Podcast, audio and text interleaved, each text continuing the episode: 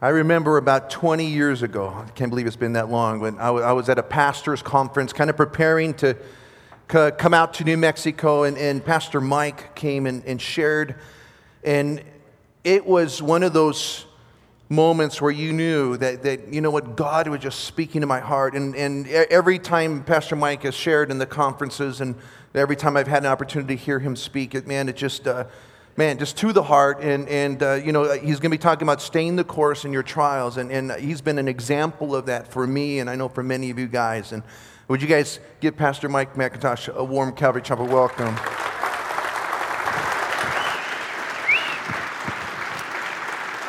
Thank you. If, would you open your Bible to 1 Timothy chapter 1, please?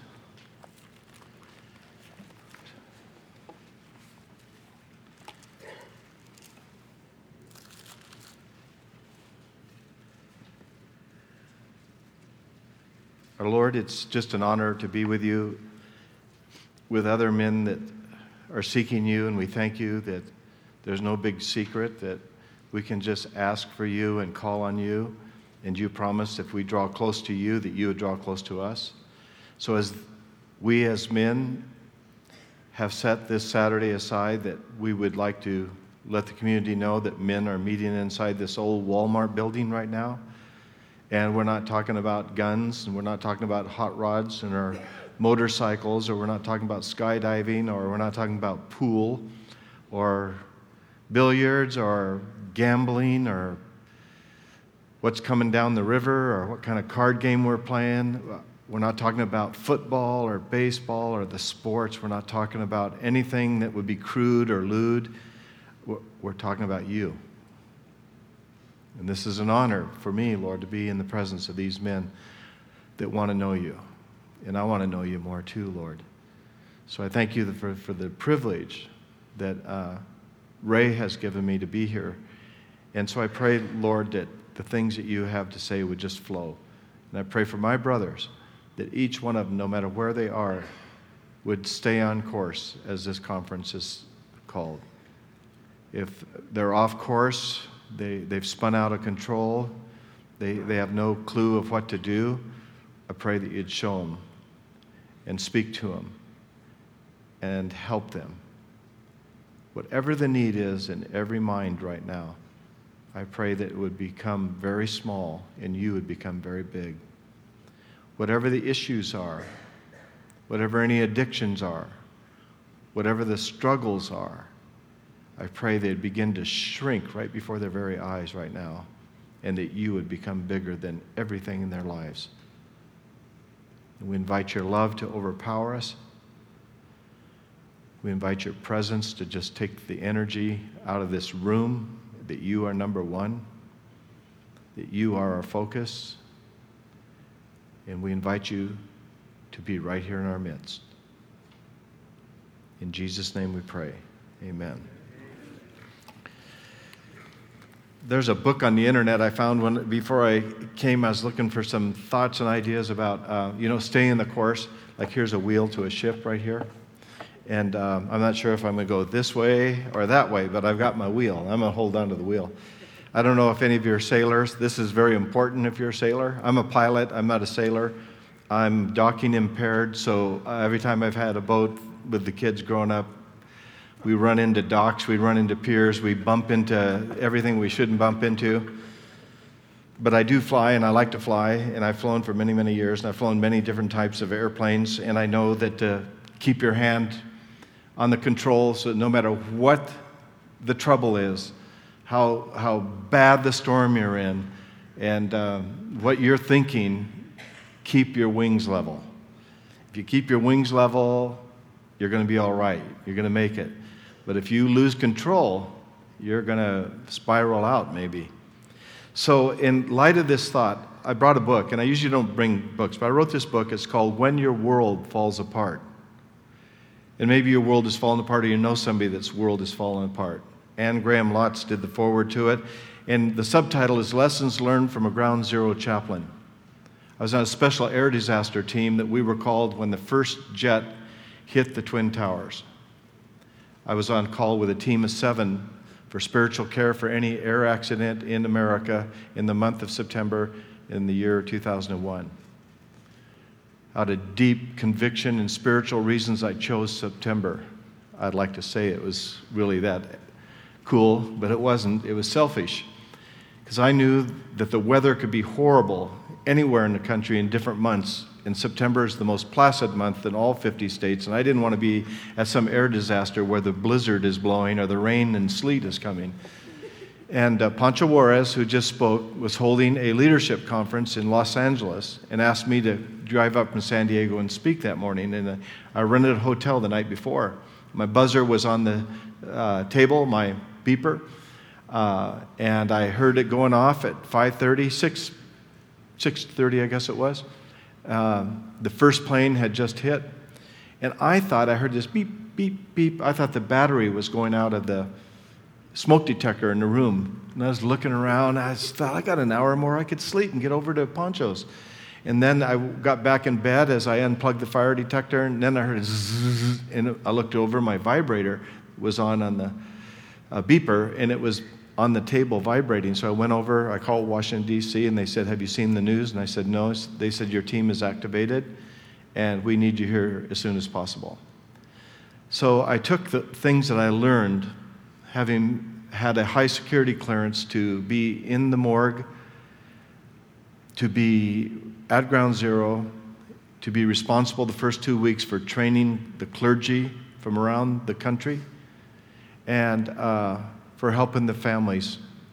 On the Saturday after the towers went down, in the Family Assistance Center at the National Guard Armory in New York City, 5,000 grieving people were processed. 5,000. If you can imagine a building so huge for the armory, every square foot is covered by weeping, crying people, 2,500 New York police officers taking missing persons reports, and the agony and the pain that was there. And I knew there was four parts for anybody's life, and your life could be in any one of these four parts right now, and God can show it to you and He can help you. And the basic thing is the first part of any trouble is there's the trouble itself, the incident, whatever triggered it. A divorce, an abortion, a plane into a tower, you have the incident. Next, you have a rescue, and you're trying to save the marriage, you're trying to save the business, you're trying to save your bank account, you're trying to save your health, you're trying to save your whatever it is. They had special dogs and the dog's responsibility were to climb all over that rubble, and they were to sniff and to smell, and then to give a barker something to say there's somebody in here. But there came a day when Mayor Giuliani stood up in front of all the world and he said to the first responders, This is no longer a rescue. You may remember that. This is no longer a rescue situation, it is a recovery. And at that point, I saw at ground zero different dogs were brought. These dogs were called cadaver dogs, and their noses knew nothing about finding and rescuing and saving any human being alive. Their noses were trained to find the dead bodies. So you go from the incident to the rescue to the recovery, and the fourth is the healing and the closure. You may be right now got the bad news that you were laid off yesterday at 5 o'clock and you're here. Or you may be in the rescue that you were laid off a month ago or two months ago and you've only got so much in the bank and you owe so much and you've got so much that you could pay off and how are you going to save the house? Or you may be beyond that. You are right now in a recovery place that your house has been foreclosed on, you're renting something else your wife has left you, the disease has hit your child, and you're over here in recovery. How do we get through this? And then there's this period of closure and healing. And some of you have gone through such horrendous things in your life, but you've never brought closure or healing. So, the message to stand course is important for us. In um, on the internet before I got on the plane yesterday, I saw that there was a book when I typed in staying on the course, rough troubles and waters, and I looked for all these connections. There was a book called Rough Waters.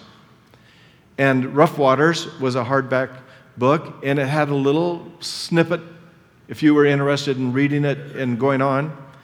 And it said, This is a book of dangerous episodes and survivors' experiences. And I was thinking, oh, I've seen this where the guys are catching crabs, pulling crabs up in the Bering Sea on television, and the waves are knocking them down. And I, I, I know guys that jump out of Navy helicopters actually from San Diego, and they go into the water and they rescue people that have, you know, been floating for hours. One I was with just a couple months ago, I says, Have you ever jumped into where it's so bad the helicopter shouldn't be out there? Oh, yeah, lots of times. Have you ever jumped into like 40 foot waves? He said, Try 60 foot. I said, Whoa, doesn't it scare you? I mean, that's spooky. He said, No, I love it. He's just the guy you want to jump in to save you. He loves it. You're seeing all the waves and everything that's hitting you. Now, think of this for a moment. I've just come through three years of what I thought was hell. But as in the last two or three weeks, I, I begin to look back at this three year experience, there were times that King David spoke to me and he's dead. But he said that my troubles are like billows and waves that keep coming over me. There were days that I go, Whoa, can I get another breath? Are we going to make this, Lord? Will, you, will this ever stop? Have you ever thought that? Will things ever be normal again? And it's like David said, there are billows coming over me. And then I watched the Holy Spirit go deep into my heart, my soul, and show me who I was, my human nature. And it was so ugly and so foul.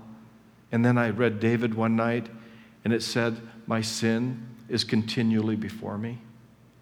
Have you ever felt like that where you see your wretchedness and you see your mistakes and you see your failures and you see the opportunities that you lost and you see the dumb decisions and it's all just in front of you and you can't run to Jack Daniels.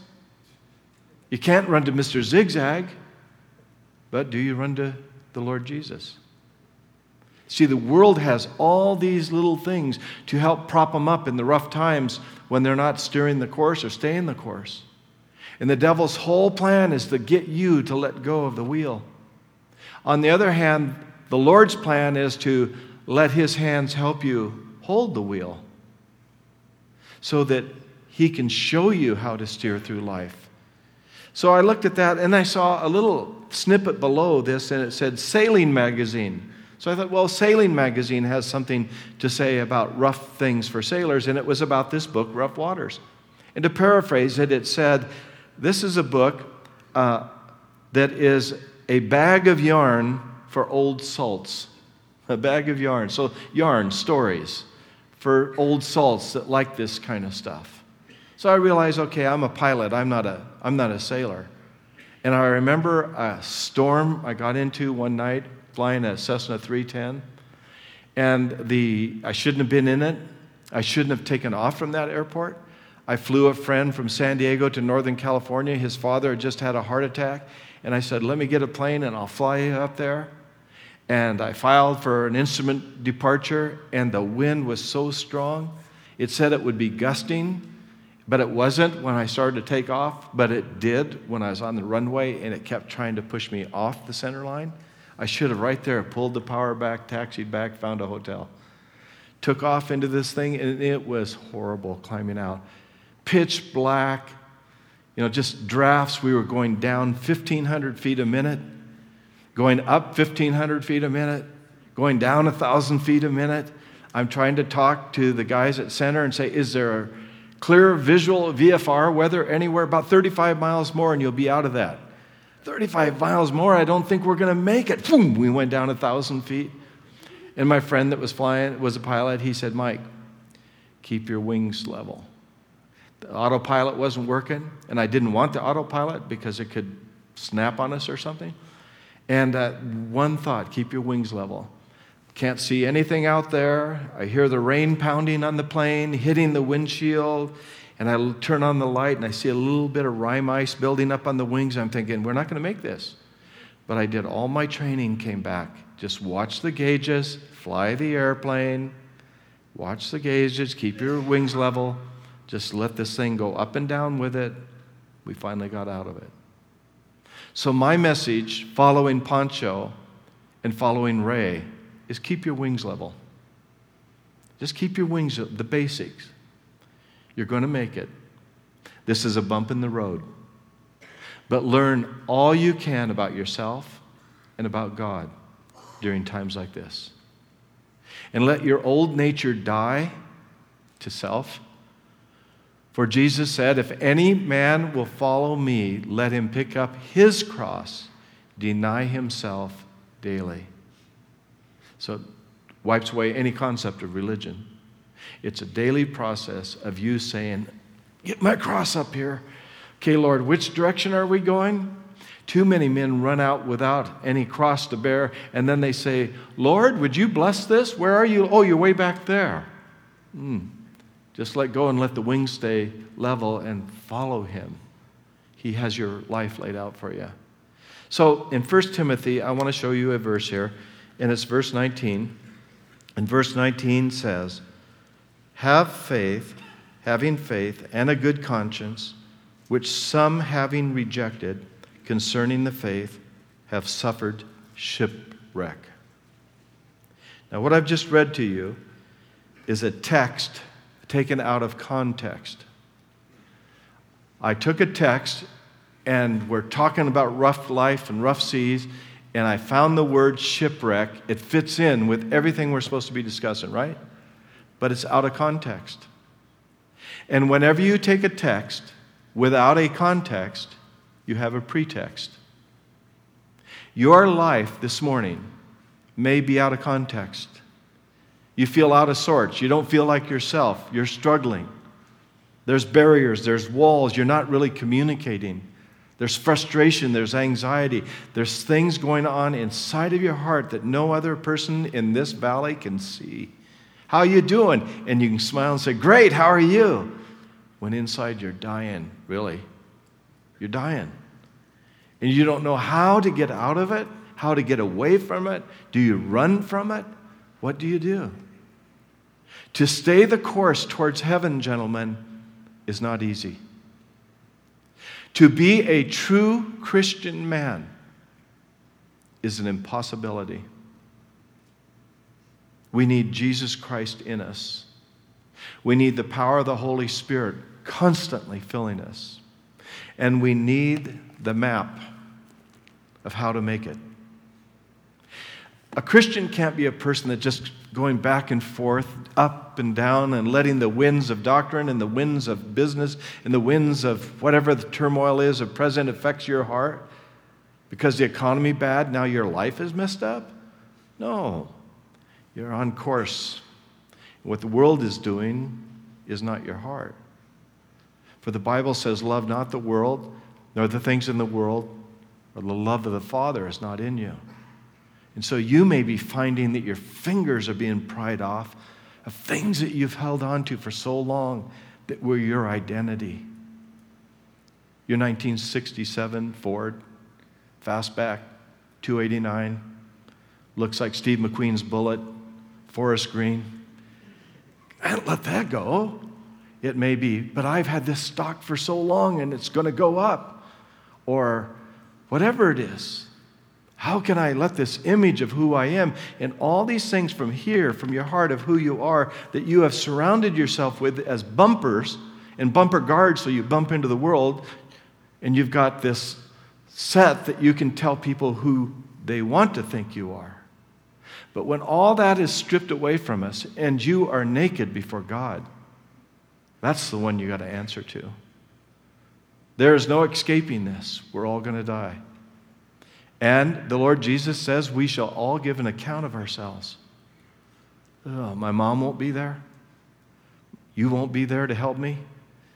I'll be shuffling around. Well, I, and I didn't mean, and we have to give an account.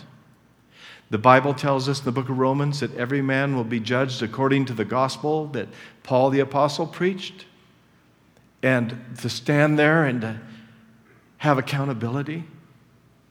The word accountability is not in most Americans' vocabulary. And America is in big trouble. Your country is in big trouble. You think of the thousands of years this valley has been here. How many times in the thousands of years that this valley has been there, been here, have a number of men like you ever gathered to learn from the Bible on a Saturday? Think that over. This meeting is a miracle. God in heaven has blown the trumpet, and He has something for you to do. And there are people whose souls will eternally be destitute and lost in a place of torment. Pastor Pancho talked about it last night. That in that place that we call hell, that rich man had a memory. He had a memory bank. Imagine living for eternity in outer darkness, as we are told, where there's wailing and weeping and gnashing of teeth, which is the definition of a true psychiatric hospital of people that are psychotic. They wail, they weep, they gnash, and grind their teeth. I don't know if you've ever gone in to minister. I have. Where they have people strapped or on tables with big leather. They bite themselves, they try to kill themselves. Hell is going to be that. You will hear the agony of every other man in this valley for eternity. And what will it be? Their memory of all the sin they had ever committed will be before them. Their failures in life and even their successes, which were failures in light of, they will always remember the judgment seat of God, a great white throne, and this powerful creator of heaven and earth. And He is sitting there, and He's going to allow you and me to justify our sinful lives and rejection of Him. That in itself is hell. People commit suicide, they kill themselves. Very basic. They can't live with themselves anymore because what's inside their mind is bigger than reality in their lives. And to shut off the mind, they think a 45 caliber bullet will do it. No, they aren't this body. That is going to go on, that soul for eternity. It doesn't solve any problems. We have to stay the course. But some people go shipwreck. We just read it. But that was a text, it was out of context. So it's a pretext. What does it mean some men go surf, uh, you know, shipwreck? You have the vision right now. There's a reef, you can see it. It's nighttime, and the ship runs against the reef. The waves come in and break it in half. The captain and the pirates are grabbing the gold and trying to get in the little rowboats over to the island. Or it's the iceberg and the Titanic that could never be sunk on its first cruise is sunk. And you have the picture shipwreck. Dark, probably, nighttime, winds howling.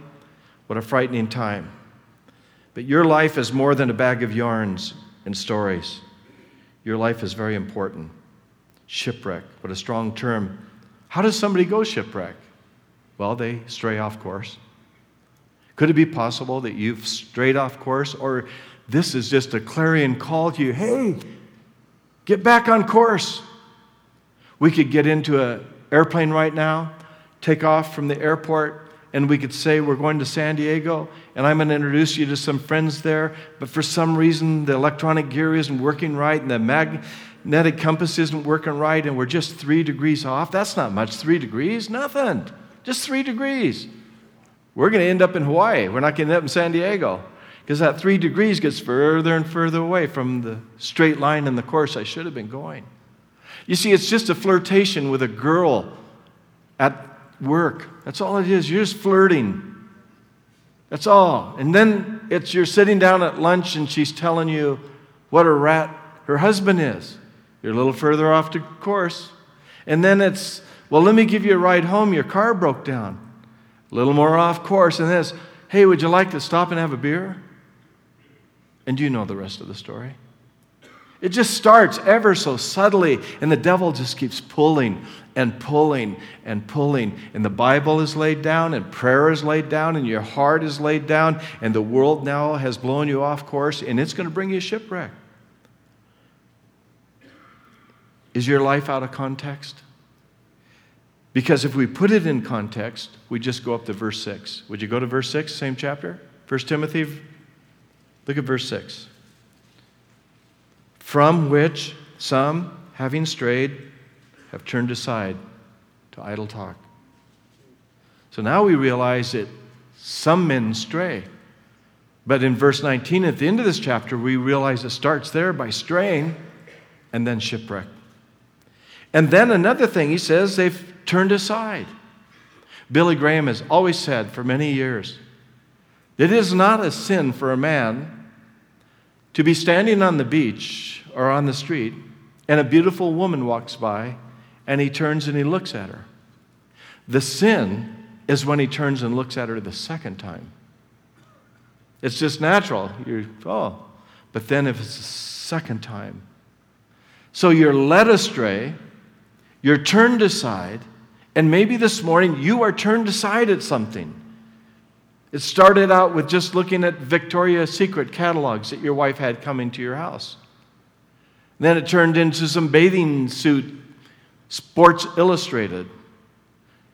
And then it became, and you're trapped. America's in big trouble. Its leaders have turned on God,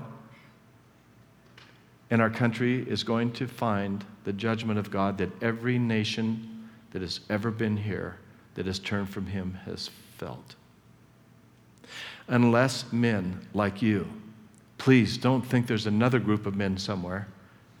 It's men like you that will stand up for righteousness, stay the course that could be used to save this country and the judgment that's coming its way.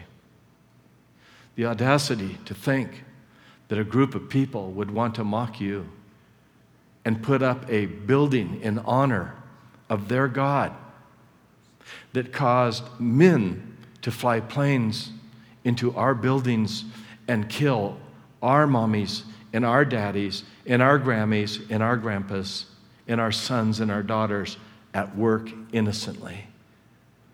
And where's the voice of men in America saying, Who in the world is this uncircumcised Philistine? That's what David said. Just a boy. The king and the army are standing just limp wristed. But David's first thoughts was, How dare him defy the armies of the living God? Men, I beg you, get on course and aim for heaven and look at that cross. It is the key to open the door for you on a straight and a narrow path. Not a path that you can be pulled aside and turned aside and goof off here for a while and then come back and say, Oh, I'm sorry. Not a path that would lead you so far astray that you would lose your soul and be shipwrecked. Do you know there's three points to going astray? Very simple. Because now we have a context. You can go shipwrecked, but that's out of context. You can go shipwreck if you turn aside and you go astray. Now we have a context. How do you go astray? How are you turned aside? And how do you end up with your life destroyed, bankrupt, lost everything? He tells you. Look what happens. I urge you, verse 3 when I went to Macedonia, remain in Ephesus that you may charge some that they teach no other doctrine. God has raised up Bible teachers in this valley with such a huge Spaniard history to it.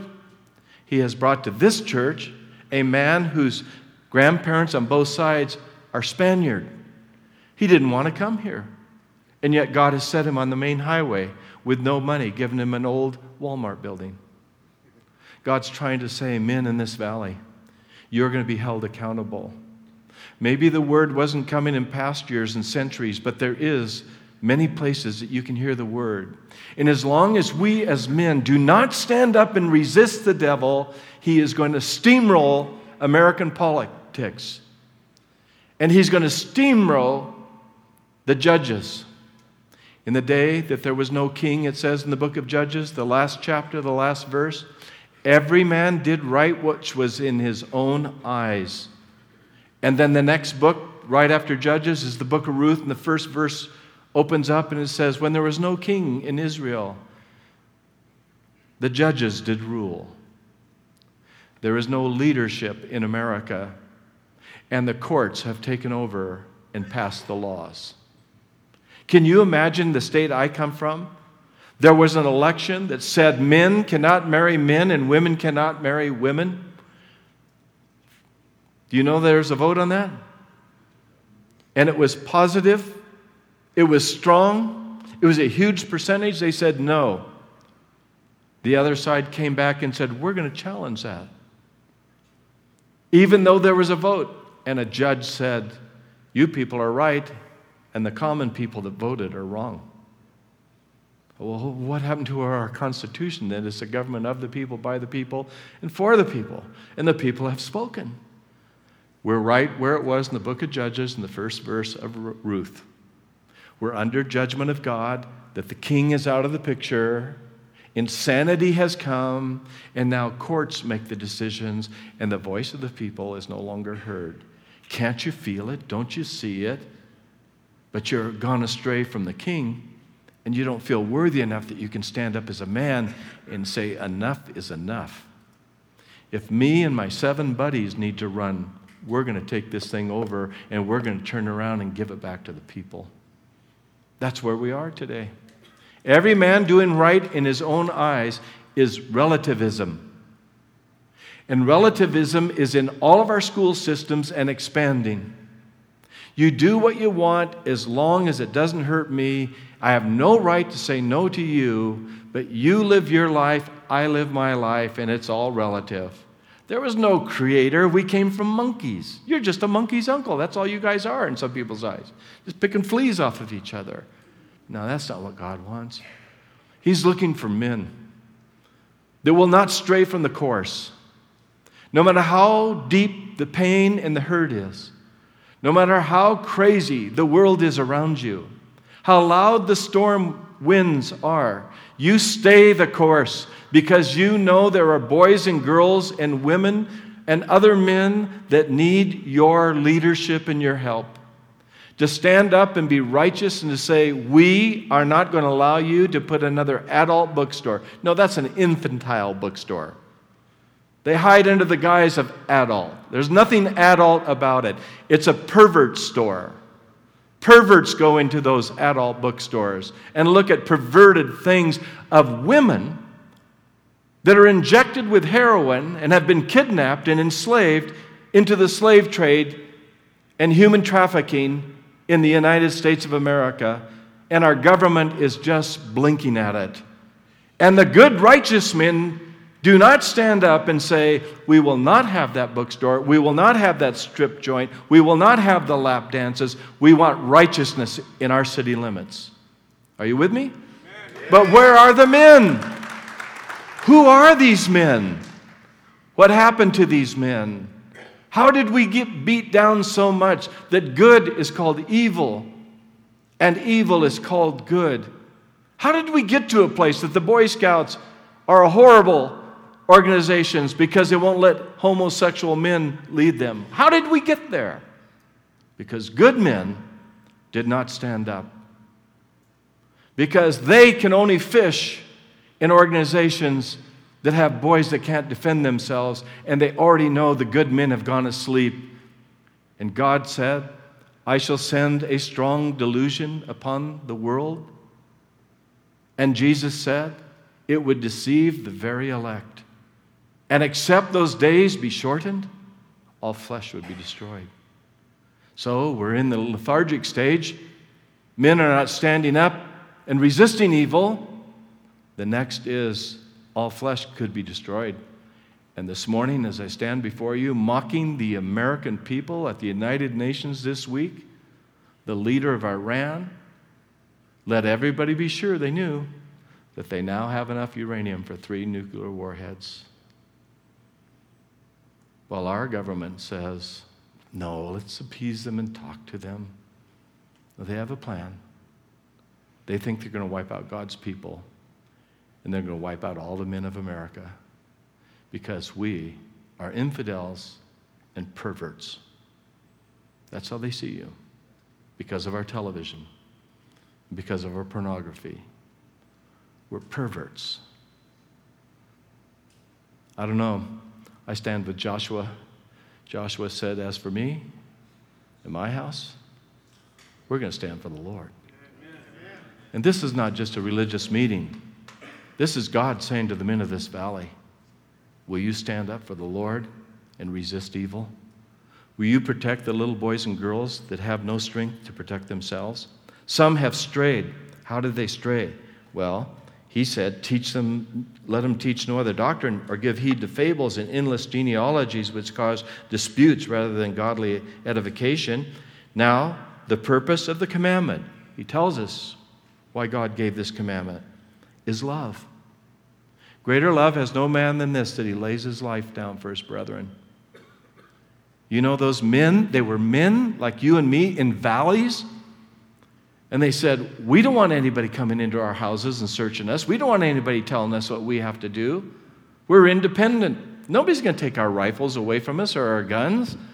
No, who are these people that have come in and said this? This is our country. It's a government of the people, for the people, by the people. And they laid their lives down in farmyards, standing and resisting the wickedness and the evil. And we mock their blood this morning. That we've let the evilness come in of things that their minds couldn't even imagine. And the enemy of our soul has said, Now I've got you all imprisoned, and I'm going to take over with something wicked. The enemy thinks he's got us. But if we will make a compact with heaven today that God can count on us as a man, not a limp wristed nobody that's off course, but that we will stay the course. We will keep our wings level. We will not go towards the reef. We know no matter what we feel that that's the way. No other doctrine but Jesus Christ and Him crucified. We're going to heaven, and He's the one taking us there. So, the purpose of the commandment is love from a pure heart and from a good conscience and from sincere faith. A pure heart. If our heart isn't pure this morning, what a time for us to pray and ask God to forgive us and to cleanse it. A good conscience.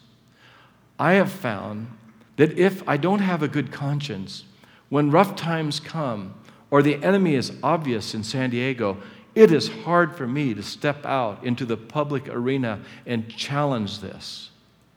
But if my conscience is good, I fear no man at all on this earth because I've got God living inside of me.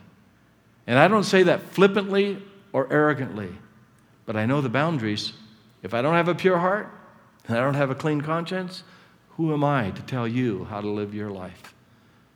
But if I'm a man, that my heart is pure, I'm innocent, I have a good conscience, I can project the kingdom of heaven and challenge. And no matter what the challenges are, God will win the debate. And the third thing was sincere faith. I think with Pancho Juarez, I think with Pastor Ray, you've seen sincere faith. These are men that have faith, they love God. What an attribute for all of you to leave today with a crown on your head and a glowing heart, that people look at you and they see these three, three things love from a pure heart. That man has a good conscience, he speaks truth. And that is a man that has sincere faith. If he said he's going to help, he's going to help.